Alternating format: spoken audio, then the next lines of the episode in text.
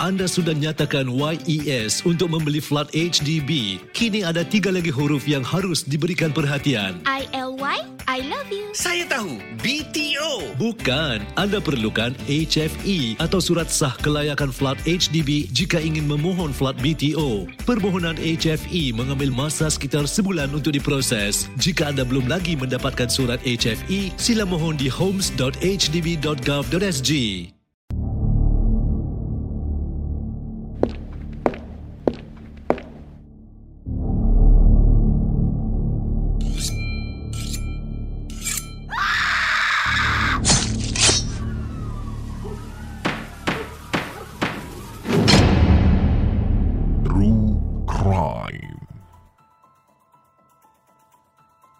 Selamat datang ke podcast terbaru di Ria 897 True Crime dan ini merupakan ya episod yang terakhir. Ya terima kasih kepada anda yang telah memuat turunkan ya setiap episod mengikuti setiap episod dan percayalah ya ada banyak lagi kisah yang ingin saya kongsi bersama dengan anda tetapi ya bagi pusingan pertama sampai di sini sahaja. Right, seperti biasa, ia akan saya kongsi bersama dengan anda ya bagaimana kisah-kisah ngeri, ya jenayah yang ngeri sesangat yang um, bukan hanya terjadi di Singapura tetapi juga di seluruh dunia. Ya di mana bagaimana ia dilakukan dari mula hingga akhir.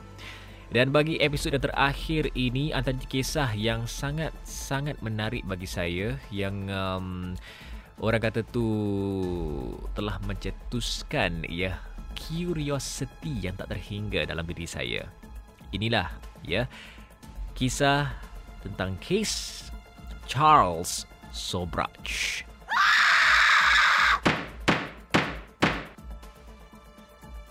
Charles Sobrach merupakan seorang pembunuh bersiri, penipu dan juga pencuri yang memangsa pelancong barat yang mengembara di Denai, Hippie Asia Selatan pada tahun 1970-an.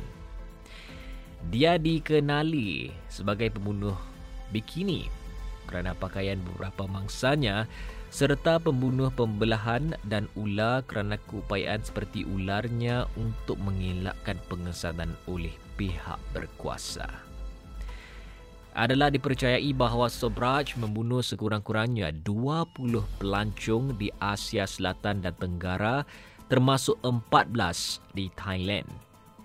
Dia telah disabitkan kesalahan dan dipenjarakan di India dari tahun 1976 hingga 1997. Selepas dibebaskan, dia kembali ke Perancis. Sobrach pergi ke Nepal pada tahun 2003 di mana dia telah pun ditangkap dibicarakan dan dijatuhkan hukuman penjara seumur hidup. Pada 21 Disember 2022, Mahkamah Agung Nepal memerintahkan dia dibebaskan dari penjara kerana usia tuanya selepas dia menjalani hukuman penjara selama 19 tahun. Pada 23 Disember, dia dibebaskan dan dihantar pulang ke Perancis disifatkan sebagai seorang yang um, kacak, menawan dan juga benar-benar tanpa keraguan. Charles Sobrach menggunakan rupa dan kelicikan untuk memajukan kerjanya dalam jenayah dan memperoleh status selebriti di mana dia diketahui telah menikmati keburukannya. Subraj telah menjadi subjek empat biografi, tiga dokumentari, sebuah filem Bollywood bertajuk Mind Our Charles dan siri drama BBC Netflix 8 bahagian dia pada tahun 2021 yang berjudul The Serpent. Charles Sobrach dilahirkan pada 6 April 1944 di Saigon, dalam Kesatuan Indo-China ia kepada seorang bapa India dan ibu Vietnam. Tempat kelahiran Sobrach sebagai wilayah kolonial Perancis menjadikannya layak mendapat kerakyatan Perancis. Ibu bapanya tidak pernah berkahwin dan bapanya menafikan paternity. Sobrach telah diambil oleh suami baru ibunya seorang lieutenant tentera Perancis yang ditempatkan di Indochina Perancis. Namanya telah dimasukkan sebagai Charles Gumuth Sobrach dalam rekod gereja pada tahun 1959. Dalam keluarga barunya, dia berasa diabaikan memihak kepada anak-anak pasangan itu. Sobrach terus berulang alik antara Asia Tenggara dan Perancis bersama keluarganya.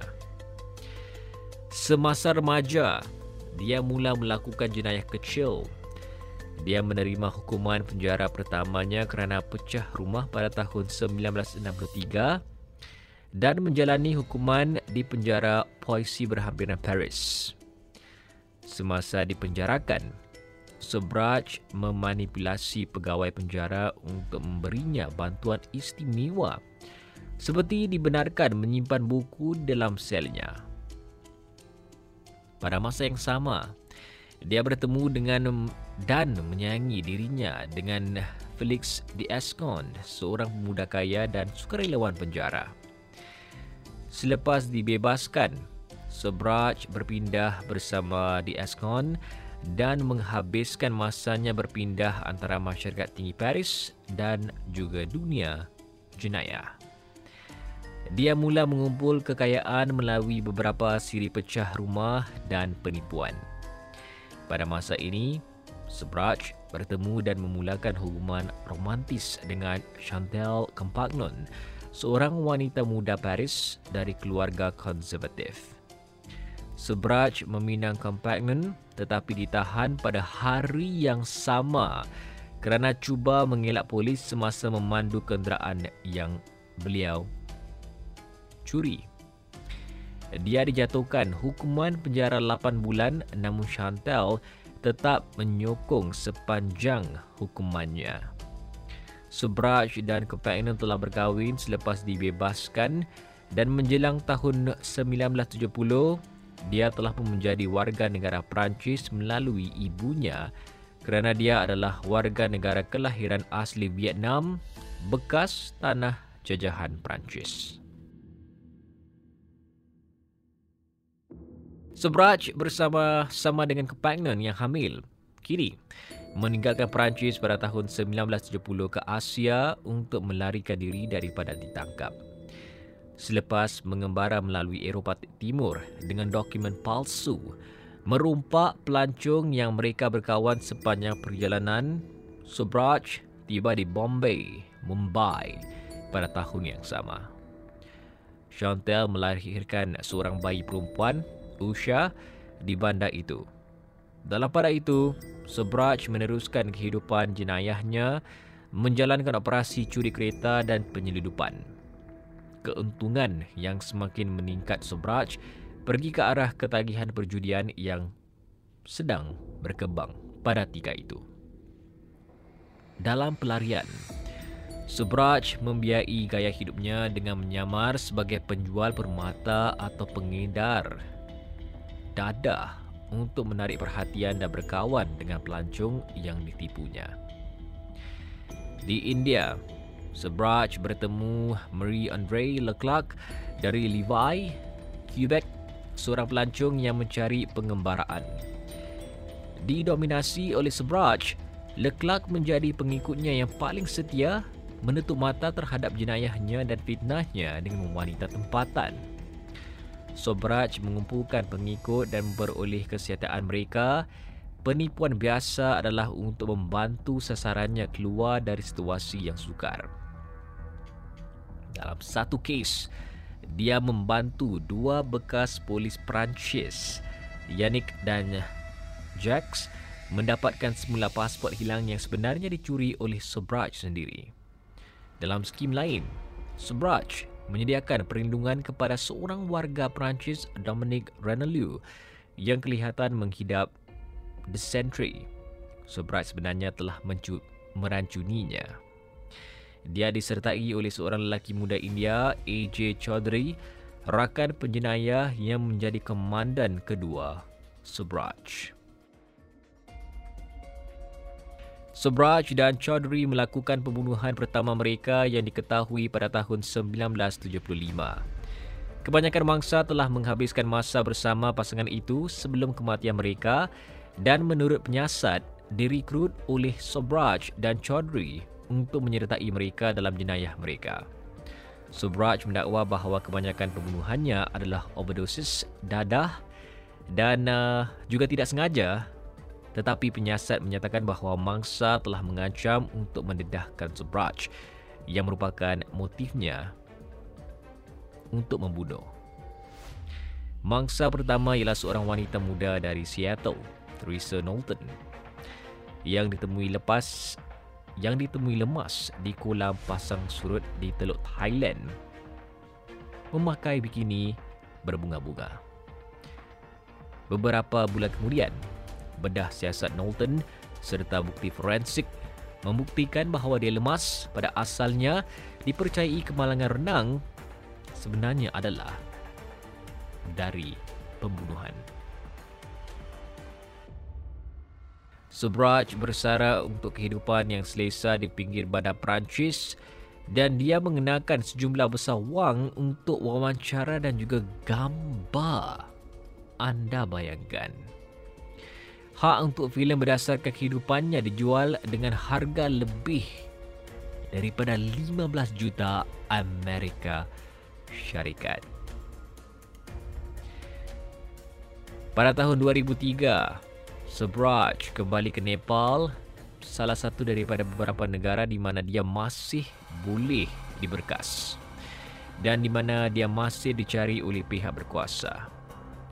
Menurut The Himalayan Times, Sebraj telah kembali ke Kathmandu untuk menubuhkan perniagaan air mineral.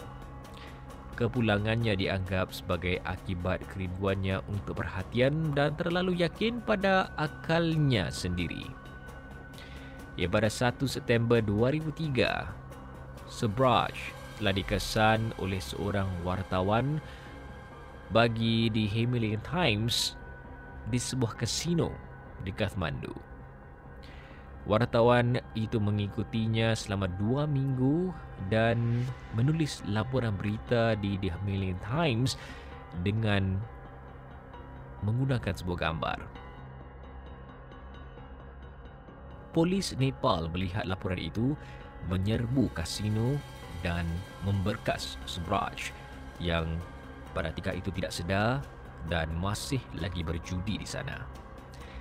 Polis membuka semula kes pembunuhan berganda itu dari tahun 1975 dan pada 20 Ogos 2004, Subraj dijatuhi hukuman penjara seumur hidup oleh Mahkamah Daerah Kathmandu kerana pembunuhan Connie Jabronzik pada 1975. Kebanyakan bukti fotokopi yang digunakan terhadapnya dalam kes ini telah dikumpulkan oleh Nippenberg, diplomat daripada Belanda, isterinya ketika itu Angela Kane dan juga Interpol.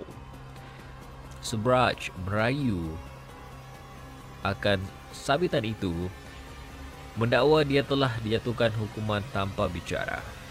Peguamnya mengumumkan bahawa Chantal Compagnon, isteri Subraj di Perancis, memfailkan kes di Mahkamah Hak Asasi Manusia Eropah terhadap kerajaan Perancis kerana enggan memberinya sebarang bantuan.